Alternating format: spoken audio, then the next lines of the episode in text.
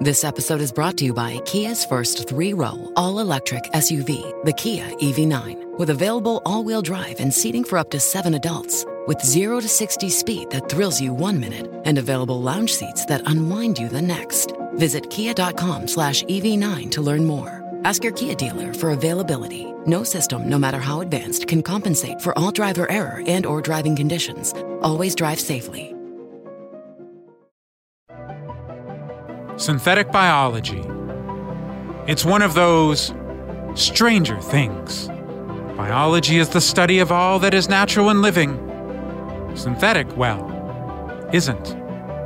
You may think of replicants, the Borg, and let's not forget the symbiote known as Venom. But they are all based in fiction.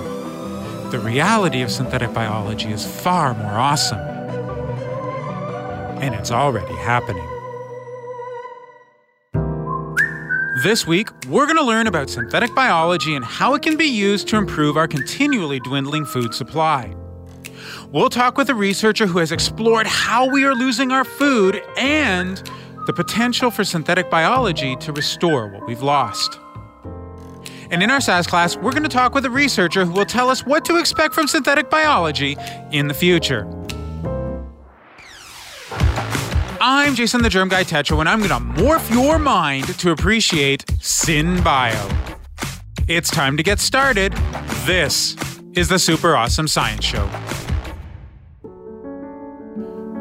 When you hear the word synthetic biology, you may immediately think of science fiction, as I said earlier. Or perhaps some of the flashier news headlines like clone pets and brain computer interfaces. But the reality is that the potential for synthetic biology is far greater than what you have been led to believe. One of the most important uses for SynBio happens to be food security. As you heard on the previous episode of the show, we need to ensure sustainability using all the options available to us. Of course, that's if you believe there's a problem. And if you're still questioning the severity of food security, our first guest is here to tell you it's probably worse than you think. Her name is Lenore Newman, and she is the Canada Research Chair in Food Security and Environment at the University of the Fraser Valley. She's written a book on the plight of our food supply called Lost Feast Culinary Extinction and the Future of Food. It's a fascinating and, yes, frightening exploration of how our food and cuisine is not just dwindling, it's disappearing.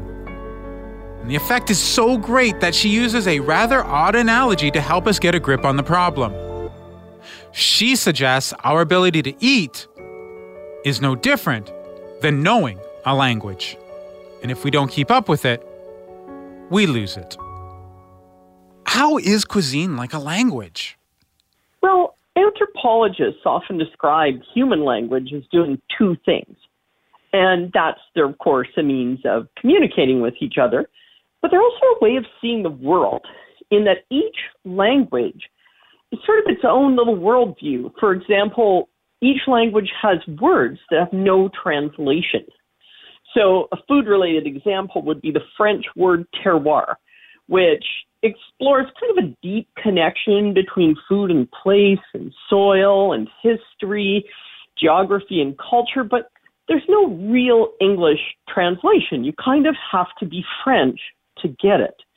So is cuisine a language? Well, we use it to communicate for sure because we welcome people with food, we care for people with food, we share with food, we talk to each other through food.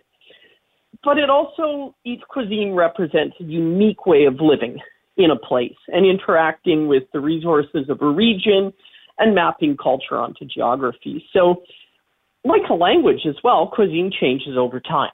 And so I basically see it as a language where the individual foods are the words. That's fascinating. Does that mean then that locavores would essentially be your dialects? oh, exactly. And, you know, certainly if you've ever been down to New Orleans and dug into Cajun culture, oh, they yeah. have a language. They also have a culinary language. Nobody does jambalaya like they do down there. oh no, I think you actually have to be there for it to work that way. All right. I want to get into the idea of extinctions as much as I would love to talk about gumbo. And the fact is that when we talk about extinctions of animals, two things that come up regularly are populations of humans and other predators, and then overconsumption if we happen to find them tasty. But in your book, you bring up an interesting, if perhaps controversial reason, and that's farming, which is kind of the basis for our entire food supply for the most part. How is it that farming has harmed our cuisine's language? Well, I find it fascinating. We kind of somehow forget that farming is the largest impact upon the surface of the planet by humans. 14% of the Earth's land surface is in crops, and over 25% is grazed by animals. So the old story that an alien comes to Earth and meets a farmer first is probably accurately, you know, it's probably accurate because most of the human part of the Earth is farms. And all around the world, wildland is filled with the raw building blocks of cuisine, the, the crops we don't even know about yet. And it's being cleared to grow our monocultural crops. I mean, the Amazon is a great example right now. And we've favored a few varieties of crops as well. So we don't have the diversity even than we did a hundred years ago. And in the book, I talk about how for most of our major crops, we have maybe 5% of the varieties we had in 1900. But it doesn't have to be this way. Technologies such as synthetic biology and similar things can allow us to vastly decrease the amount of land needed to produce food, something we sometimes refer to as rewilding. And so we can move to a world where we don't have this giant footprint. But really, right now, if you look at the planet, farming is the thing that really stands out. And in that context, I keep thinking about the Amazon. We're hearing all about the fires that were happening over the summer. And most of them seem to be started by people who wanted to use that land for farming. And I'm thinking is we're sacrificing our lungs for our gastrointestinal system, and it just makes no sense. Oh, exactly. And you know, it's such a tragic example because it doesn't need to happen. And even 10 or 20 years from now, as technology moves forward, we're not going to be producing beef by clearing tropical forest. But we're just in that transition period. And I guess here in Canada, the idea of the Amazon being turned into flames for agriculture sure, it's bad for the environment, but we may not think of it from a farming perspective until you realize that trade is a huge issue. And I'm wondering does trade really fit into how bad we are going when it comes to farming and the loss of our cuisine? Well, it, it certainly does, Jason. And it's funny because I'm a big fan of trade. Uh, trading in food is one of our oldest um, oldest trade patterns. You know, we've been moving spices around for 10,000 years. And when it's done well, it provides us with a healthy diversity of plentiful food at a reasonable cost. And it allows us to focus on producing what we do best in each region. But something's been lost in the shift away from seasonal production of a wide diversity of varieties and we see seasonal eating coming back a bit. And I think that's a great thing because if we really rely on a handful of crops and move them all over the world to deal with the problem of needing food, we're really throwing away a lot of the a lot of the technology that we developed in making crops that would live in different times of the year. And I'm not saying everyone should go back to surviving in their own little valley, but we can be smarter about it and we can pick local alternatives. And it's I've been doing a bit of work on plant milks, and they're often treated fairly the same. But if you look at something like oat milk, we can make that here. If you look at something like soy milk, well, we have to clear forest in the tropics to make that. So we can make smarter choices to use our own resources locally. What about the idea of invasive species? How has invasion led to this reduction in diversity in food supply? Well, it's definitely a factor, and it's it's an interesting one. I sort of see it as a side effect of our our endless wandering around the world. And some species have very successfully hitched a ride with us. And I, I lived in New York for a short while and got to be familiar with their rats, which are quite something. And of course, the pizza rat forever. yeah, and you know they're forever they're dragging pizza around, and I mean they're they're kind of they're kind of a menacing little creature. But you got to take your hat off to them that we built them a city and they just moved right in. And what I sort of feel, and locally here, it's the European blackberry, where once it comes in, you you can't get rid of them.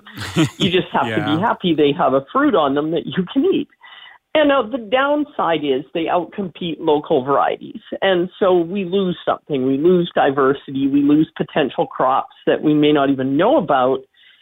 We probably can't do a lot about it in the long term, in that as we move around, we take plants with us. But certainly island regions such as Hawaii, New Zealand, really should try, and they do try because they have this incredible species richness and they're really vulnerable to invasives because often they don't have predators there.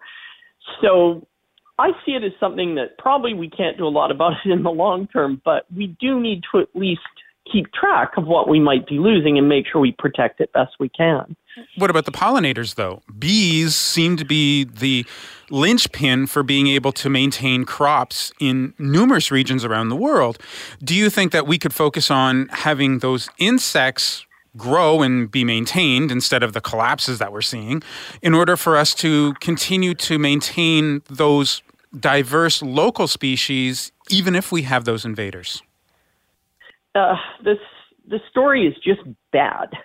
And I looked at this winter's statistics, and 37% of bee colonies in the U.S. were lost over the winter.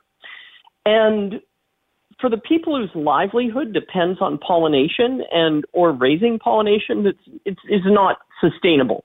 You can't lose that many bees every winter and stay in business. And that's a big problem for us because our crops are so dependent on them. I think ultimately, and we don't really know what causes colony collapse, we have a lot of theories, but I think really we're trying to treat the symptom. And ultimately, we have to move away from a system where we move most of the continent's bees around on trucks. And really, I know how I feel when I get off a long haul flight. And I can't imagine what the bees feel like after they cross the continent on a truck, trapped in their hive with 10,000 of their friends. Probably they're feeling yeah. a little rough and they're much more likely to die. And really, the hives are supposed to stay in place bees are very local. They map out the terrain. They know where everything is. They know where to get water, where to get food. I think that's where we have to go back to. And the solution is diversifying crop bases so that the hives can survive in place. Because the flaw now, if you're in the Central Valley of California during almond season, there's tons of food for bees. A week later, there's nothing for them to eat because the almonds are finished, and so you have to move them somewhere else we need to look at how do we make sure there's enough diversity in the landscape. We can just leave the bees where they are. So let me ask you this pollinators, possibly something helpful. Changing our farming habits, possibly something that's helpful. Trade, doing it right, that's going to be helpful. Everything I'm hearing, though, really points to this anthropogenic era that we currently are living in. I have to ask you are we really to blame? well, I think maybe the, the key thing is it, we have to change. And we will because we can't work without the food system. And a study out of the University of Guelph last year showed fairly categorically there's no way to scale the food system to give everyone on earth a North American diet with the heavy animal products, heavy calories, so a sustainable food system is going to require a mix of kind of old technology, but also very new technology. And we can see that new world emerging. So, for example, the world's cows require a grazing area as large as the continental U.S., and that's simply unsustainable. And I think the cuisines of the future are going to largely be a blend of advanced technology with diverse regional production. And I will say they're going to be plant based. Trying to come up with a solution to one of the world's greatest problems, human nature, is one of the major reasons for the development of new solutions, including synthetic biology. Of course, whenever something new comes around, there are always going to be detractors, and I'm sure that you know about the ones I'm about to mention. We tend to call them the no GMO movement. GMO means genetically modified organisms. I'm not going to tell you that this is a bad position to have. After all, there are some examples of genetic engineering that should never have been given a green light to proceed. But synthetic biology is a very good thing when it's done right. It's helped us to develop faster and cheaper ways to make medicines. It's helped us to identify ways to reduce our dependency on petrochemicals. And yes, it has helped us to improve food sustainability. During the writing of her book, Lenore Newman came across numerous foods that were either based on or reliant on the use of synthetic biology, and she's about to share some of those with us. But I do want to offer a word of warning first. If you happen to be a person hoping to avoid those GMOs, your choices are about to become a little bit slimmer. You bring up synthetic biology a few times in the book, but let's quickly go over what it is and perhaps more importantly for the listeners, what it isn't?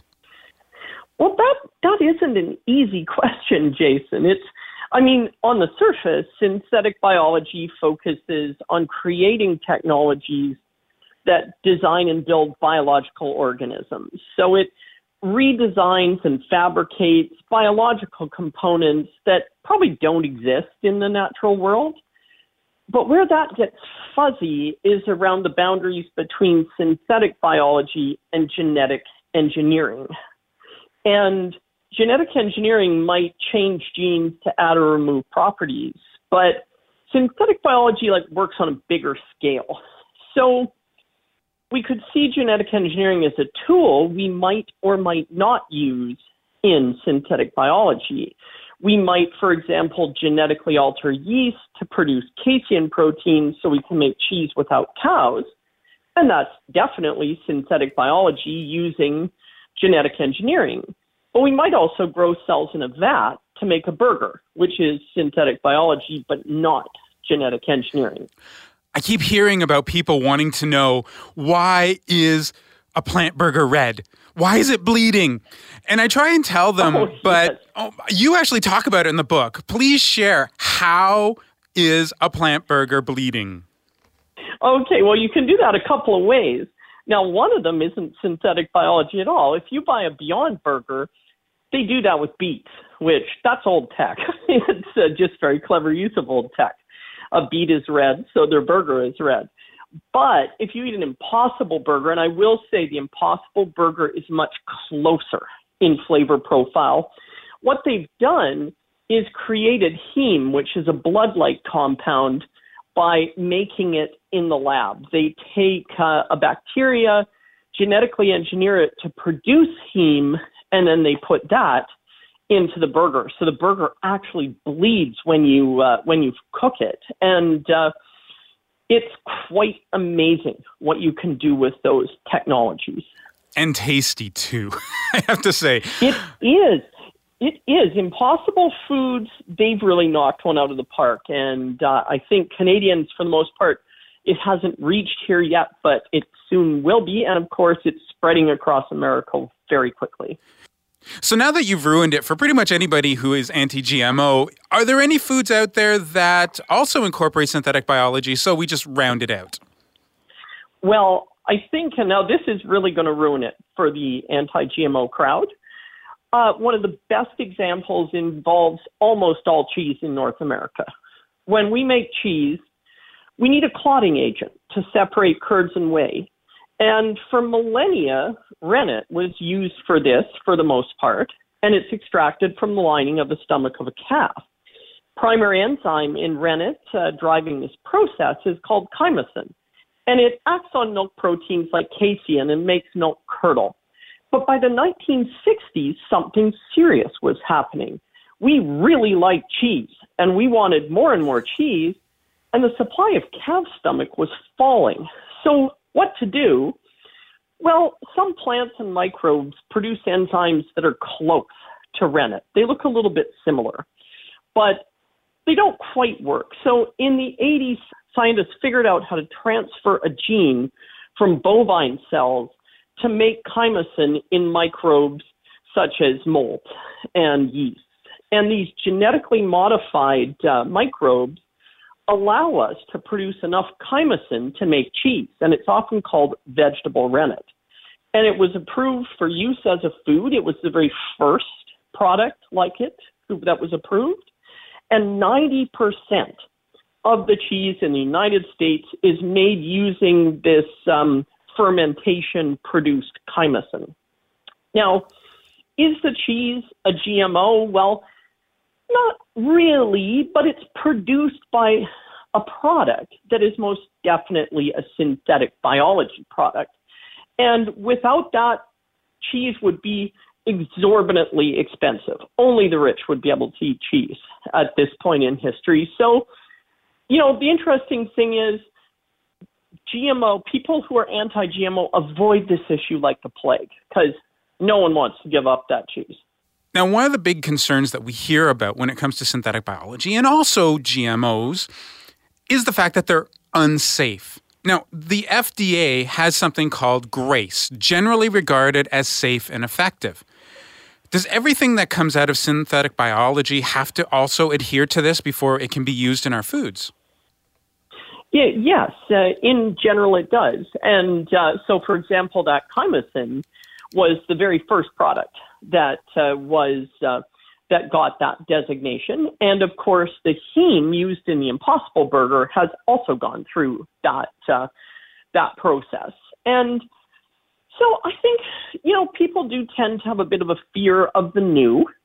And we know that. But what I tend to remind people is when you see a cow standing in a field, that is a that is a technology. It is not a natural quote unquote animal. Um, cows are descended from aurochs, which are now extinct, and they're entirely a product of breeding. And that's basically genetic modification done kind of slowly. So I also think uh, what we're seeing in our studies is there's kind of a fading fear of GMOs. Uh, younger generations are very immersed in technology and science, and I think when the day comes that we can have cruelty free products at a cheaper price and the quality is better and the health outputs are better, uh, I think the public is just going to vote with their wallet. And what about Schmeat? Lab cultured meat. What do you think about that? Well, you know, I'm going to turn the question on its head a little bit and say, and of course, I spent a lot of time thinking about it. And I do think first thing we're going to see is milk. And uh, I'm currently doing a project funded by Genome BC to study the potential for milk produced without cows using yeasts and molds. Um, you use the yeast to produce, instead of alcohol, which yeast normally produces, you produce casein proteins. And the funny thing is, it's moving so fast, this research, that we can't really keep up with it in our lab, keeping ahead of the research. It's um, by the time we started surveying, Perfect Day Foods was selling ice cream made with fermented yeast produced milk, and so it, in a few years, it's gone from Star Trek to basically it, you can buy it on the streets of LA today, literally. So, future of synthetic biology and Schmeat, as you say, is disruptive we will probably live to see a time when animal agriculture is basically over for the large part. And it's going to begin with that milk and it's going to move rapidly into the meat and fish areas. And I think the thing that's going to surprise people is how fast it happens. And from the sounds of it, it may also help us to finally escape this anthropogenic era we happen to be in. Well, it certainly could. And if you've ever gone hiking in the northeast of the U.S., uh, a lot of those beautiful forests, you'll come across stone walls and old farmsteads where marginal farms fell back into wildlands because they weren't needed anymore. And we could see that on a global scale where we take some of that 40% of the total land area that we're using to feed us and we let it go back to natural systems. And ultimately, if we can't do that, the future for the world's plants and animals is bleak. And we need them, so our future is bleak. So it's a gamble, but we could see a much greener future. It's SAS class time, and today we're going to learn about how synthetic biology is helping to develop agricultural systems in Paraguay. Our guest teacher is Sabrina Maricos, and she is a research associate at the National University of Asuncion. She has helped to develop the first synthetic biology laboratory in Paraguay and has her pulse on how the world of synthetic biology is changing agriculture for the better. As you are about to hear, the movement is being met not with criticism as you might expect, but with excitement. How did you become involved in synthetic biology for food security? It all started in 2017 when uh, at the institution where I'm working at, which is the University of Asunción, the, is the national university in, in the capital city of Paraguay, and they were uh, coming up with a professional development grant. And I was starting to get interested in synthetic biology and specifically uh, biological engineering research. That's when I came up with a proposal of using that grant to uh, study synthetic biology in order to bring that knowledge back to Paraguay. I uh, ended up getting the grant and I went to Cambridge, Massachusetts uh, to be trained in synthetic biology. And after the program, I went back to Paraguay and we opened the first synthetic biology lab in, in the whole country we decided that our focus would be uh, food security and um, the environment. So we are trying to focus on issues such as global climate change and also food security. So we are, uh, we are currently trying to do research in soil and, and water efficiency for crops in Paraguay. We are currently um, growing crops in cotton, soybean, and maize. And since then, our focus is based on food security, but we are also expanding um, the scope and see what can we bring to the research. What techniques are you looking at to conduct your research? Well, we are interested in using CRISPR. Uh, it is a very, very cutting edge technique that um, you might might know that everybody is interested in, and since CRISPR has a very sophisticated and efficient way to edit the genome, we wa- want to work on the crops that we are have we have in Paraguay in order to make them more efficient for uh, water intake and nutrients intake from the soil. Now, speaking of climate, you had just mentioned climate change, but what about the climate change with respect to genetically engineered crops? is there a change going on where it's becoming more more reasonable to use those in a country like Paraguay? So yeah, definitely. In Paraguay, um, we used to have seasons of rain, and currently we cannot predict when the rain is going to happen as a season. So we have it throughout the year, and that could be awesome for crops what is the perception of synthetic biology and genetically engineered plants, crops, bacteria, whatever in Paraguay? Well, it's very interesting actually because you find a very extreme contrast between the perception uh, of the population in Paraguay. You may have uh, an extremely educated person, let's say a PhD in a field that may not be very related to science, let's say in economy or uh, politics, and they uh, would say that they don't support um, genetic engineering or maybe even vaccination, let's say. So you have that in one hand, and then the, on the other hand, you have uh, the public because um, last year in Paraguay we actually did a poll about the public perception on synthetic biology, and the results came up and surprised us. all. And the, the public were more interested about what it can be done than what the risks are. So um, to me, I think that maybe the the public, the normal person, the that can can or cannot have an involvement in science, have more interest in learning and hearing about what it can be done. As you know, we do a lot of importation here in Canada and the United States from South America for various fruits and vegetables and other produce. What is coming down the line in synthetic biology that perhaps we should be prepared for? Well, I, I think uh, in Paraguay we are quite far from coming up with this uh, yet because we still haven't covered all the basics of uh, technology that has been around for a while. So uh, for us, CRISPR would be the next step in a couple of years, but I know that currently in Brazil, for example, they are already coming up with uh, CRISPR uh, editing on cacao, as you said, maybe orange, maybe bananas, and maybe eucalyptus. And I've heard that somebody in Paraguay, since we um, grow stevia, we uh, they were also interested in in finding a way of editing stevia and having that as a national crop. So that that would be nice. Um, maybe in the following years we, we can hear that.